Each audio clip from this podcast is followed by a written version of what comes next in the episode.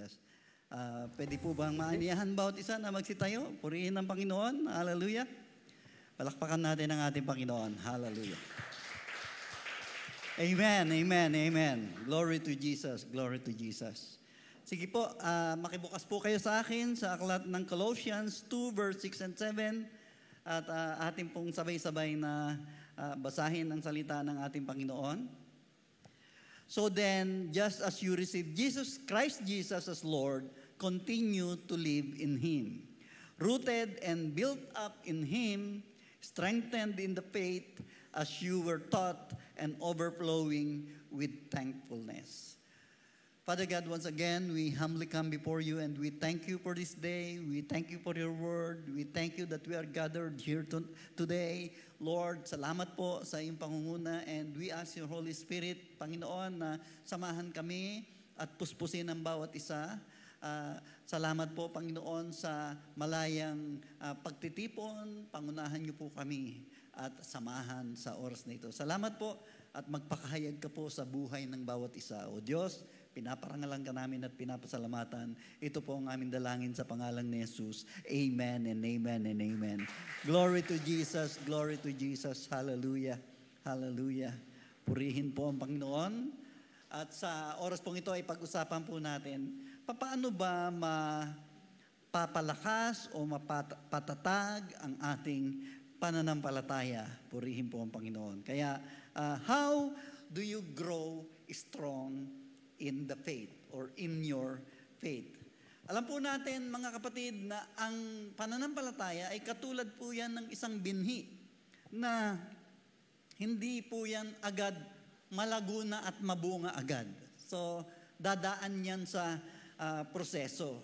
Itanim sa ating puso't isipan at uh, eventually, excuse me, eventually, later on, tayo po ay aani ng masagana uh, kapag ito ay ating ng uh, kailangan-kailangan.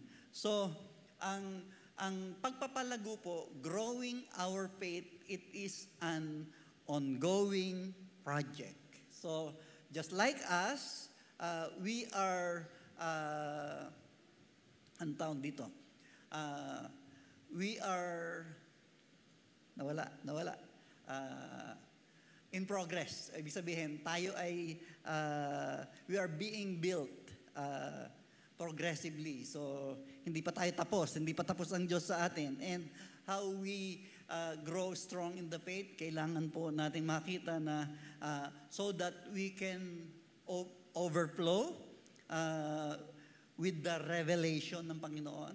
Uh, dadaloy sa atin ang kapahayagan ng ating Panginoon Dadaloy sa buhay natin ang pagpapala ng Panginoon. Dadaloy sa atin ang pusong punong-puno ng pasasalamat sa ating Panginoon. Kaya ang pananampalataya po kasi ay tayo nananalig at uh, umaasa sa mga bagay na hindi pa nakikita, hindi pa dumarating, but we believe because we have faith in the Lord. Amen? Amen? At ito po ay isang proseso. So, paano tayo lalago? Uh, may mga proseso po tayong dapat gawin. Una ay uh, we must, you must feed your faith.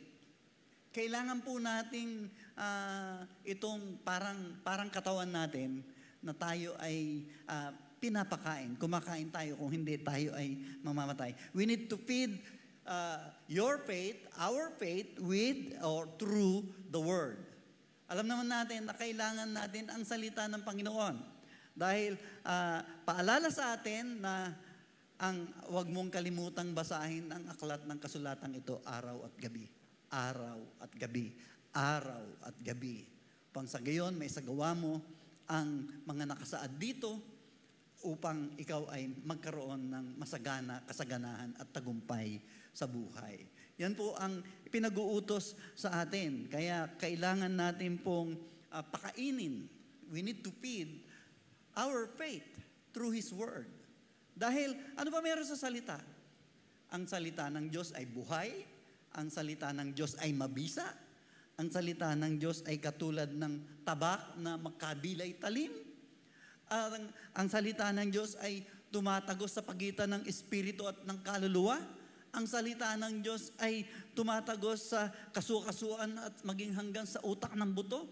Ang salita ng Diyos ay nakakataho ng ating iniisip at nakakaalam ng laman ng ating puso. Kaya wala tayong maitatago ah, sa ating Panginoon. Ang salita ng Diyos ay ah, mabisa. That's why we need ah, to feed your faith through the Word of God.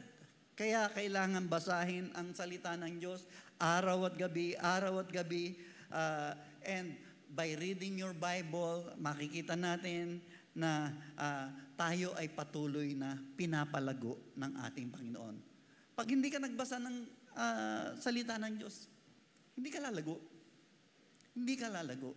Nasabi ko po sa inyo.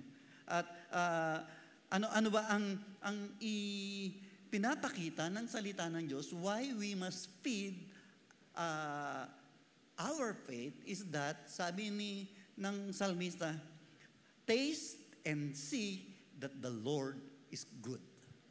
So, tikman mo, tingnan mo na ang Panginoong Diyos ay mabuti. Sabi ng ah, 34 verse 8, Blessed is the man who takes refuge in Him. Mapalad ang tao na nangangalong sa Panginoon, nangangalong sa salita ng ating Panginoon. Taste and see. That is what uh, the Word is uh, ipinapagawa sa atin ng salita ng Diyos. At ang sabi, uh, again, sa Psalm 119 verse 103, sabi niya, ang, ang salita mo, your words are uh, so choice. Ito ay pinaka uh, pinili. Sabi niya, I prefer them, sabi ng salmista, I prefer them the best home, uh, I prefer them to the best home cooking. Ano ba ibig sabihin niya? Sabi niya, ah, ang salita mo ay pinakamainam, malasa, mas gugustuhin ko pa kaysa sa pinakamasarap na lutong bahay. Ay, ano pa naman ang lutong bahay sa salita ng Panginoon? Amen? Sabi niya, ah, I, ah, with your instruction, I understand life. Sa mga instruction mo, naunawaan ko ang buhay. Ah, by feeding on your word, you never have to wonder or worry about what to do next. So kapag ah, pinakain natin ang ating kaluluwa ng salita ng Panginoon, hindi na tayo mag-aalala kung ano pa ang ating susunod na ah, gagawin. Again, the Word of God is alive. Buhay. Amen? The Word of God is alive. The Word of God is active. Kaya makapangyarihang ito. It is like food that nourishes the soul. Pagkain niya na nagpapalusog, nagpapalakas ng ating kaluluwa. And yung pananampalatayan natin, ah, yun yung nag-activate sa salita ng Panginoon. Our faith activates the Word. So, because we believe in the Word, we have faith in the Word. Kaya we need to feed our faith. So, kailangan nating ipid ang ating pananampalataya. Amen? Number two, hindi lang nating ipipid, uh, we need to exercise uh, your faith. By what? By your action. Kailangan nakikita sa ating mga mananampalataya, tandaan po natin, ano sabi doon sa unang talata na ating minasa? Yamang tinanggap nyo na ninyo si Kristo bilang Panginoon. So, ibig sabihin, ah, mula nang tanggapin natin ang ating Panginoon so Kristo, tayo ay patuloy na pinagpapala ng ating Panginoon. Kung dati magaspang ang ating ugali, nang matanggap natin ang ating Panginoon, unti-untiin niyang tinatas, ah, tinatapyasan yung mga magagaspang na bahagi ng ating buhay. At ah, pinipino ng ating Panginoon ang ating pag-uugali. Kaya nga, kailangan po natin i-exercise ang ating pananampalataya. Ano ba ibig sabihin nun? Uh, we must, uh, faith must be an action or it will be inactive. Kailangan ang ating pananampalataya ay active, in action. Kung hindi, magiging inactive yan. So, magiging stagnant ang ating pananampalataya. And God doesn't want uh, stagnant Christian. Ang nais ng Panginoon ay yung ah, buhay, kumikilos, lumalago araw-araw, araw-araw na ginawa ng Panginoon. Anong sabi ng Santiago? Faith without action is dead. Sabi niya, Uh, in the same way, faith by itself, if it is not accompanied by action, is dead. Ang pananampalataya na walang kalakip na gawa ay patay. Kaya kailangan natin i-exercise ang ating uh, pananampalataya because you will be rewarded by your action. Remember what uh, Hebrews 11.6 said? Sabi doon, uh, without faith, it is impossible to please God. Because everyone who comes to God must believe that there is God who is a rewarder uh, to those who diligently seek Him. So, ang Diyos yung nagre-reward doon sa mga humahanap sa ating Panginoon. That's why we need to exercise our faith. We need to exercise our faith. At uh, wag tayong mag-excuse. Sabi ng Proverbs 24, don't excuse yourself uh, by saying, look, we didn't know. So wala kang magiging excuse sa Panginoon, sasabihin mo, hindi mo alam. Kailangan malaman mo dahil sa pagbabasa ng salita ng Panginoon, sa pag-aaral ng salita ng Panginoon, tayo ay pinagyayaman ng ating Panginoon na patuloy na lumago sa ating pananampalataya. Kaya nga, uh, malinaw po yun, uh, we need to uh, feed your faith, We need to exercise just our just like our physical body na nangangailangan ng exercise, ang pananampalataya ganun din at kailangan din natin uh, ipagsabi ang ating pananampalataya. We speak uh, to your faith and make it grow. Speak to your faith and make it grow. Ano ba ibig sabihin nun? Uh, sabi ni Paul sa uh, Corinto, sabi niya, 2 Corinthians 4.13, The scripture says, nagsinasabi ng kasulatan, I spoke because I believe. Nagsalita ako dahil ako'y nanampalataya. Sabi ni, ni Pablo.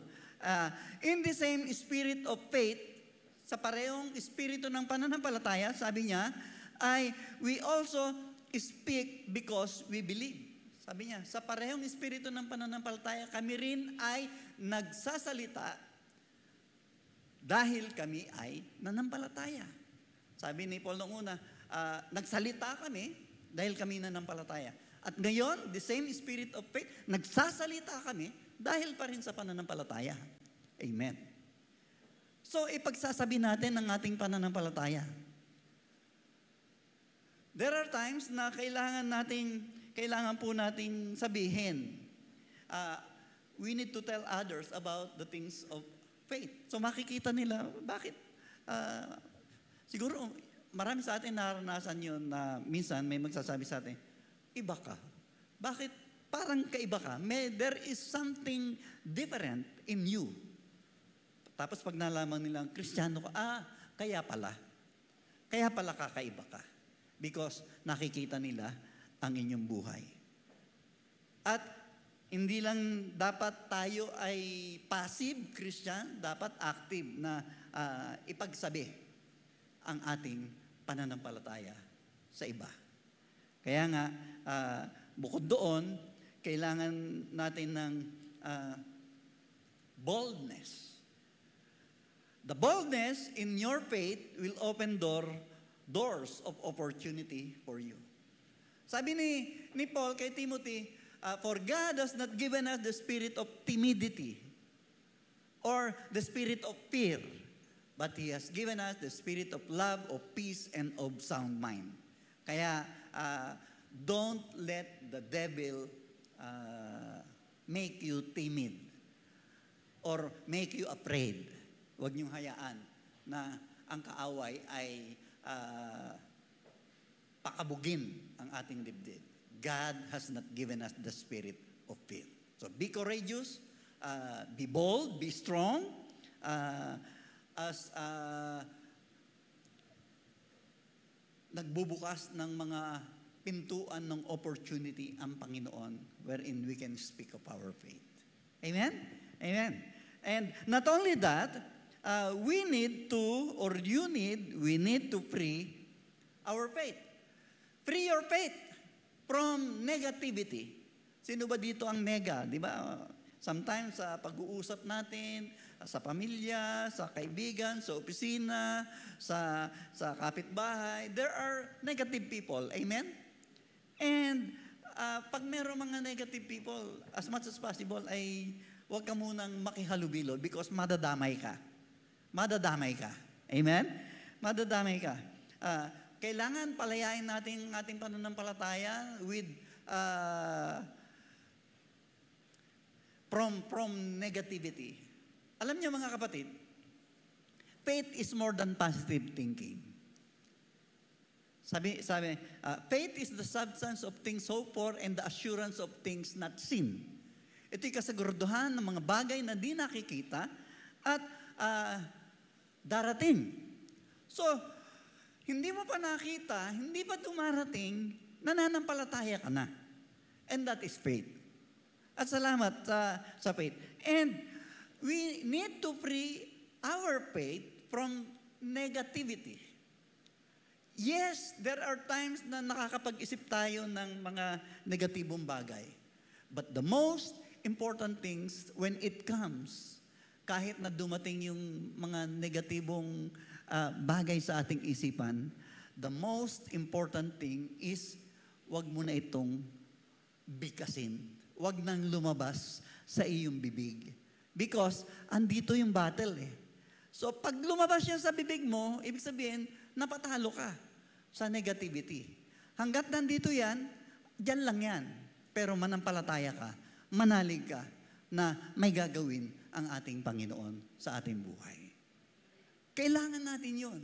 Hindi namang nawawala yung negatibong bagay sa ating isipan eh. Pero uh, wag, wag na, yes, nandiyan yan, wag nang lumabas sa ating bibig. Because may kapangyarihan ng ating dila ng buhay at kamatayan. Amen. So, hayaan mo lang yan dyan. And uh, manalangin ka't palitan ng Diyos ng mga positibong bagay. Ano sabi ni Paul? Whatsoever things are true, honest, noble, trustworthy, uh, lahat ng mabubuting bagay, think on these things. Ang sabi ni Paul, pakaisipin mo ang mga bagay na ito. Kaya, uh, kapag ang doubt ay iniwan natin, iniwan natin ang ating doubt, uh, we are presented by unlimited opportunities. Andyan na ang mga uh, hindi mabilang na opportunity na darating sa ating buhay, buhay dahil hindi tayo nagda-doubt. So, uh, napakahalaga niyan. Remember what Jesus said in Matthew 21? Sabi niya doon, uh, sina, katotohanan sinasabi ko sa inyo, sabi niya, uh, kung meron kang pananampalataya at hindi mag-aalinlangan, magagawa mo mga bagay na ito at higit pa dito, at pwede mo sabihin sa bundok, tumilapong ka doon sa dagat, at ito ay mangyayari. Amen. Sabi ni Jesus yan. So, uh, so with, with our faith, so ibig sabihin, we need to free our faith with any negativity and uh, palitan natin yon ng, ng passivity, uh, pagiging positive. Positive. Yun naman ay tinuturo ng Biblia. Whatsoever things are true, honest, noble, trustworthy, good, Think on these things. Isaksak mo sa isipan mo. Yan ang mga eh, pinapagawa sa atin. Sabi niya, you can even say to this mountain, may you be lifted up and thrown into the sea, and it will happen. It will happen unto you because of your faith. Hallelujah, hallelujah. And uh, pinaalalahanan din tayo ni Peter. Uh, kaya ko sinasabi ito, ang, ang, ang dila ay may kapangyarihang pumatay at uh, bumuhay. So nawa ang ating dila ay uh, magamit or gamitin ng Panginoon para sa ika, ikalalakas ng ating kapwa, hindi uh, ipanglulupaypay ng ating kapwa. Sabi ni Peter, For whatsoever desires to, uh, for whoever desires to love life and see good days, gusto mo ng uh, buhay at gusto mo ng mabubuting araw, let him keep his tongue from evil and his lips from speaking deceit. So pakaiwasan ng mga dila na magsabi ng masasama at mga pandaraya, iwasan. wag gawin. Gusto mo ng magandang buhay eh. Gusto mo ng ah, isang ah, iniibig mo ang iyong buhay at ah, gusto mong makita ang mabubuting araw ng iyong buhay. Ingatan ang dila na makapagsabi ng masasama at makagawa ng masasama at ah, mga kasinungalingan. Purihin ang Panginoon. Hallelujah. And paano ba tato, nating maaalis yung doubt at negativity? How can we get rid of doubt and negativity? Paano ba natin mapaglalabanan yan? Paano natin ah, ma, matatakasan yan? Malalagpasan yan? Paano nat, ano ang ating gagawin? All we have to do is to submit ourselves to God. Sabi ni Santiago, submit, ah, submit yourselves then to God. So, bukod sa pagpapasakop, meron pang aksyon na binibigay ang salita ng Diyos. Ah, submit yourselves to God. Yes, Lord, I submit. Resist the devil. Ibig sabihin, may labanan nangyayari. You have to resist or pag hindi ka nag-resist, ah, ma- magagapos ka ng kaaway. Resist the devil and he will flee from you. Labanan mo. Lalayo yan. Walang ginawang mabuti ang kaaway. Labanan mo sa pangalan ng ating Panginoon. And He will flee from you. Kaya, how do you get rid of doubt and negativity? Labanan mo. Nandito ang labanan sa ating isipan. Palitan natin yan ng mga mabubuti at mga positibong bagay. At I believe, ah, ah, kung yan ay sinabi ng ating Panginoon, sa salita ng Panginoon na whatever things are true, honest, noble, trustworthy, mabubuti, ah, magagandang bagay, yun po yung ating pakaisipin. Purihin po ang Panginoon. Hallelujah. Sige nga po, palakpakan natin ang ating Panginoon. Hallelujah. Woo! So, kayang paglabanan. And you get faith by studying the Word of God. So tayo'y tumatatag ang ating pananampalataya sa pamamagitan ng pagsasalita, ah, pag-aaral ng salita ng Diyos. ah, we need to study the Word of God until something in you, maramdaman mo sa kaloob-looban mo, aba, may nangyayari. May nangyayari sa sa buhay ko. Ah, dahil sa pag-aaral ko, ah, na, aba, may nangyayari. Hindi lang, hindi lang pag-asa to. Ibig sabihin, ah, hindi na ako nag-aalalangan. Pag-asa na to, na kung saan ay, ah, alam mo na meron kang pag-asa. Hallelujah. Yung maranasan mo na, ah, Panginoon, kaya mo pala sinabi yon. Ah, tagos. Tagos sa puso ko ah. So you know that you know uh, that you do not just hope because you know that you have faith. Amen. Alam mo na meron kang pananampalataya. Kaya nga po, makikita natin, maliwanag naman ang sabi ng salita ng Diyos. Faith comes from hearing and hearing by the word of God. Ang pananampalataya nagmumula sa pakikinig at makakapakinig tayo kung mayroong nangangaral ng salita. Amen. So, ang salita ng Diyos ay nang, nangungusap sa atin when we read and study the Bible. And it makes our faith strong. Amen. Kailangan po nating maunawaan yon na talagang uh, we need to read the Bible, believe what it says. Basahin, paniwalaan, panampalatayanan kung ano ang sinasabi ng salita ng Panginoon. Hindi lang ilagay dito sa isipan, ilagay sa ating puso. Puso't isipan. So para yun yung magandang kombinasyon. Nasa ating puso't isipan ang salita ng Panginoon. At ah, isa pa ang proseso, bukod sa palalayain natin ang ating pananampalataya sa mga hindi magandang kaisipan, ay we need to ah, share it with others. Be a blessing. Ibahagi sa ah, ating kapwa, maging pagpapala. Lingunin po natin ang ating katabi na pagpapala sa atin. Amen? Amen? Praise the Lord. Praise the Lord. Hallelujah. ah, alam natin na tayo ay pagpapala sa ating kapwa. Kaya, do you want to know uh, how you can understand and receive every blessing from God for you?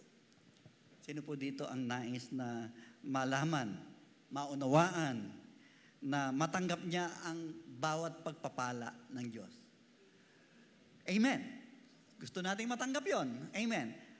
Ang paalala po sa atin ng salita ng Diyos, sabi sa Pilimon, sabi po doon, as you share the faith you have in common with others. Habang ibinabahagi mo ang pananampalataya sa iba, again, ang ang ang sabi ng salita ng Panginoon do sa unang binasa natin, anong sabi? Yamang tinanggap ninyo si Kristo Jesus bilang Panginoon, sabi doon, mamuhay kayo ayon sa na may pakikipag-isa sa Kanya. Salamat sa Panginoon. Hallelujah. Hallelujah.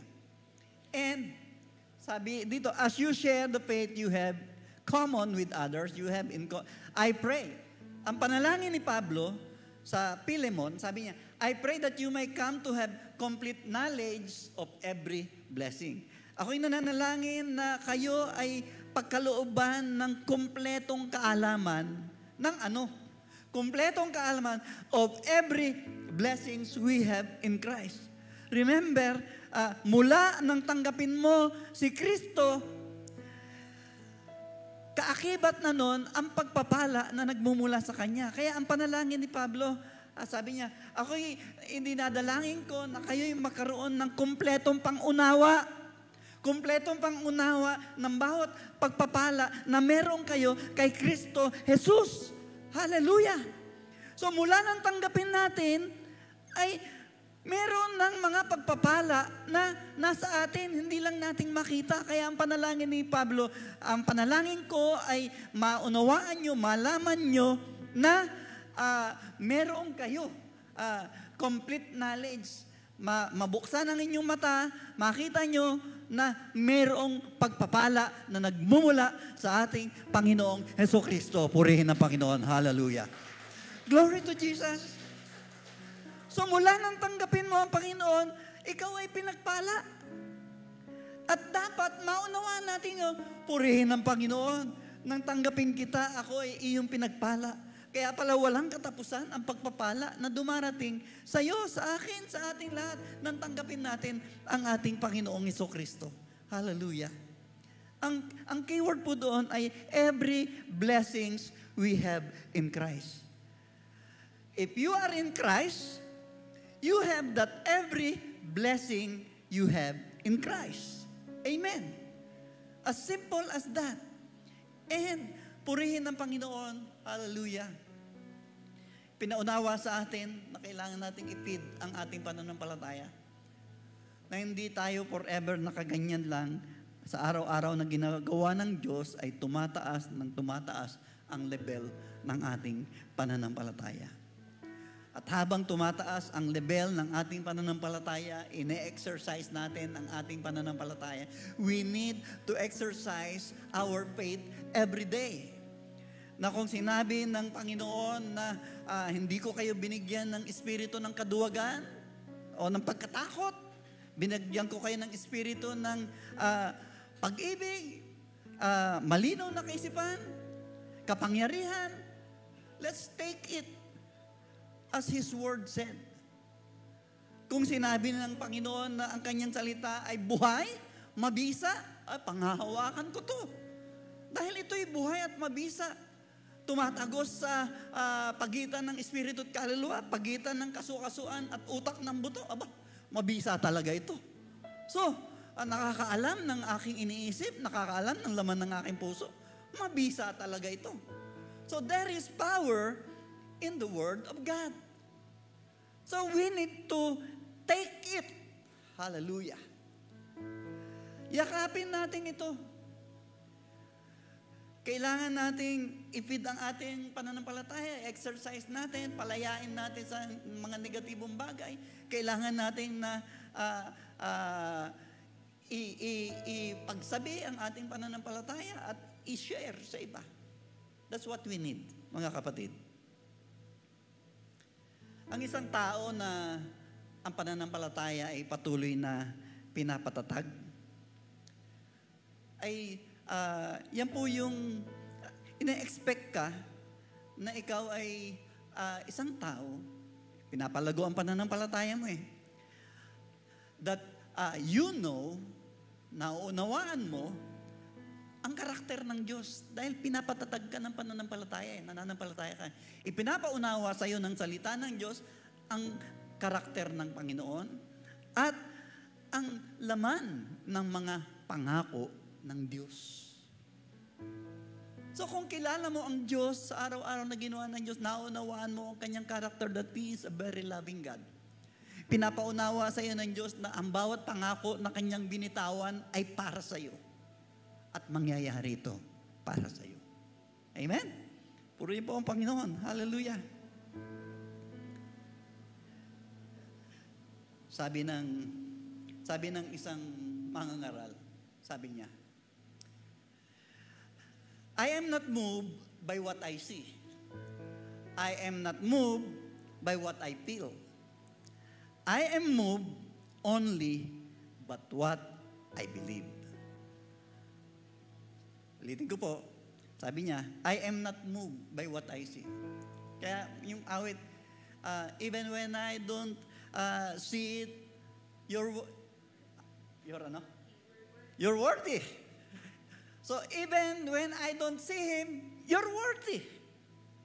Kaya ang mahalaga doon, we must be moved, you must be moved, but what you believe. So kung ano yung pinaniniwalaan mo, panindigan mo. Mula nang tanggapin mo si Kristo, ikaw ay pinagpala na tanggapin mo yon. At ngayon alam mo na, lagi mong tatanggapin yon na ikaw ay pinagpala ng ating Panginoong Heso Kristo. Amen. Sige po, palakpakan natin ang ating Panginoon. Pwede ba maanyayahan bawat isa na magsitayo? Pasalamatan natin ng ating Panginoon.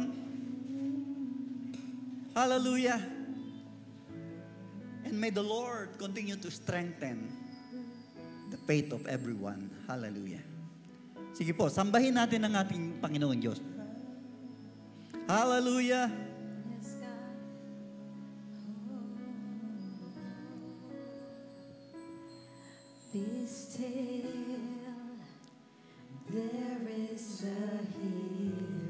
Yes, Lord. Hallelujah.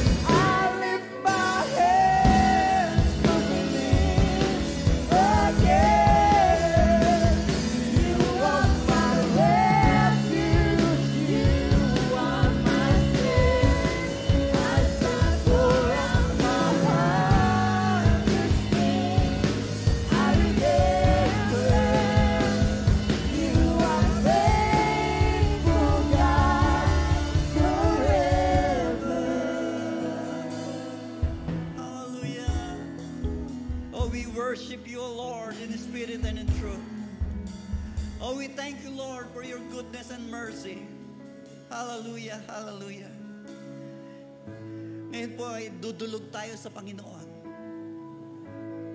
At i-apply natin ang ating natutunan. We need to exercise our faith. We need to feed, feed our faith. Kaya anumang kalalagayan mo sa oras na ito, kapatid, ito po yung application time. Let us believe with all our heart that the Lord will strengthen your faith. According to His Word, according to His promise. Ano mang kalalagayan mo ngayon, tanggapin mo ito kapatid. Dahil yun ang sabi ng Panginoon. Kaya dudulog tayo sa Kanya, tataas natin ang ating pangangailangan sa Kanya, manampalataya tayo, manampalataya ka kapatid, na ipagkakaloob ng Diyos ang ating pangangailangan.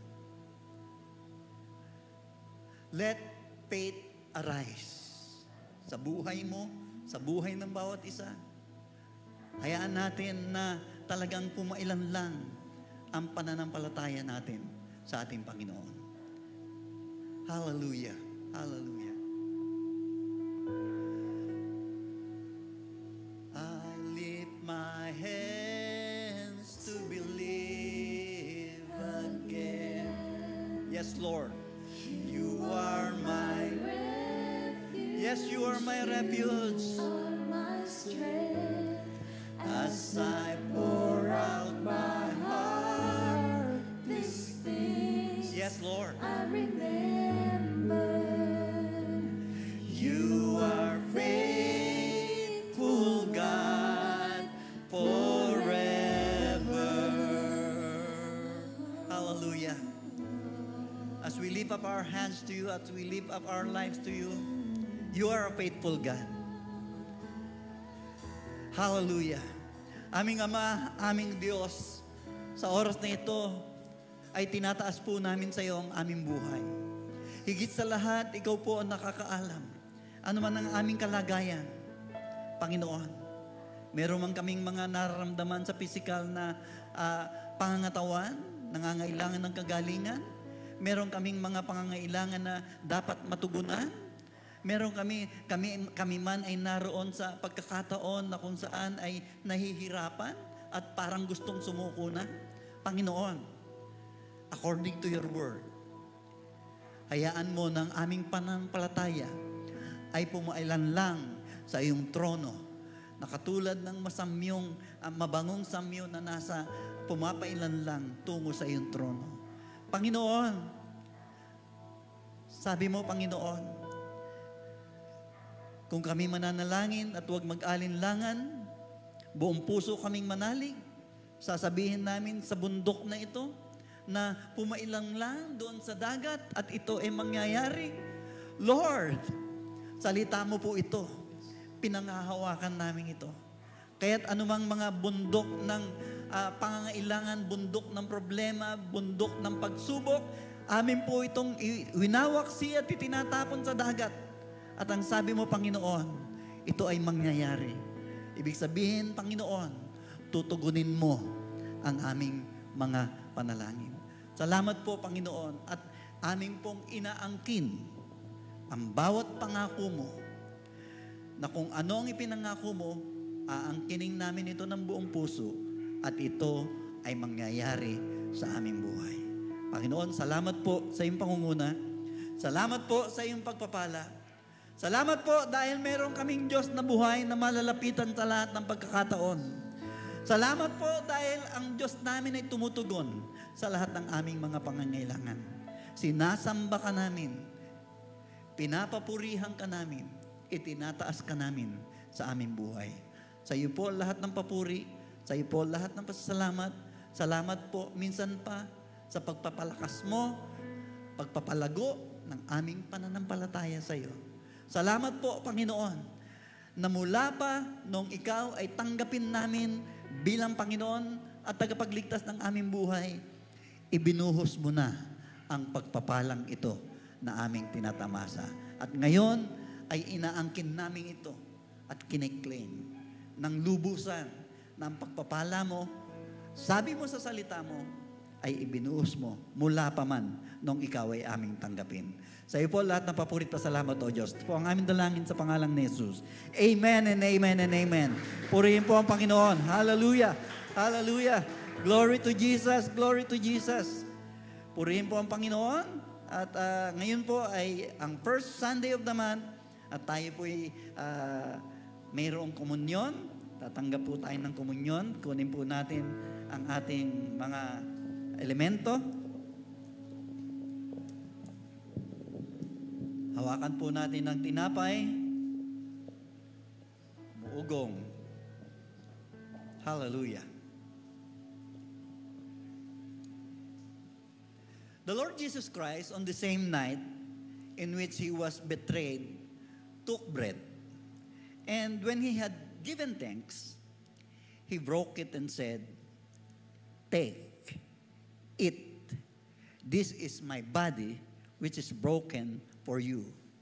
Do this in remembrance of me. Opo, Panginoon, ginagawa namin ito dahil inaalala ka namin. Ginagawa namin ito dahil ipinapagawa mo ito, Panginoon, sa amin. Salamat po na kami ay kabahagi sa pamamagitan ng tinapay na ito na simbolo ng katawan mo na nabugbog do sa krus ng Kalbaryo. Pagpalain mo po ang bawat isa na magsisitanggap nito at patuloy na maranasan ang walang hanggang pagpapala na nagbumula sa iyo sa pangalan ni Jesus. Tanggapin po natin ang tinapay.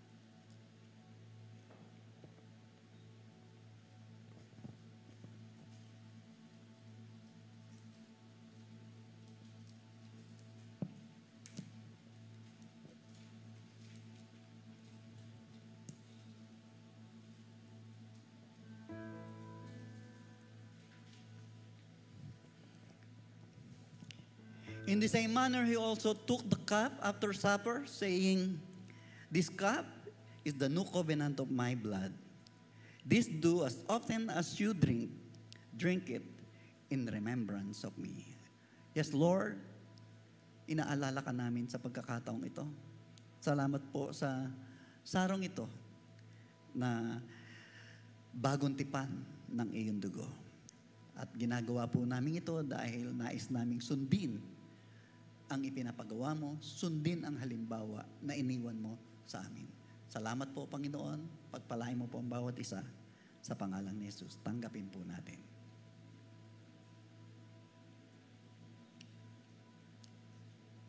Hallelujah. Manatili po tayo sa espiritu ng pagsamba. At hawakan po natin ang ating, ilabas po natin ang ating ikapo at mga kaloob at buong puso nating ibigay sa ating Panginoon. Nagpapasalamat kami, O Diyos, minsan pa sa mga pagpapala na ibinuhos mo sa amin. At maging sa oras na ito, Panginoon, salamat po sa mga ikapo at mga kaloob na aming ibibigay. Pagpalain mo po ito na lalo pang magamit sa ikalalawak ng iyong kaharian, kalalawak ng magandang balita ng pagliligtas mo. Panginoon, ikaw ang aming itinataas at niluluwalhati. Salamat po sa iyong pangunguna, salamat po sa iyong pagpapala. At ngayon, ang mayamang biyaya ng aming Panginoon So Kristo, ang wala hanggang pag-ibig ng Ama at ang pakikipisan ng Banal na Espiritu ay sumaaming lahat magpakailanman. Amen, Amen, Amen. Purihin po ang Panginoon. God bless you po. See you next Sunday.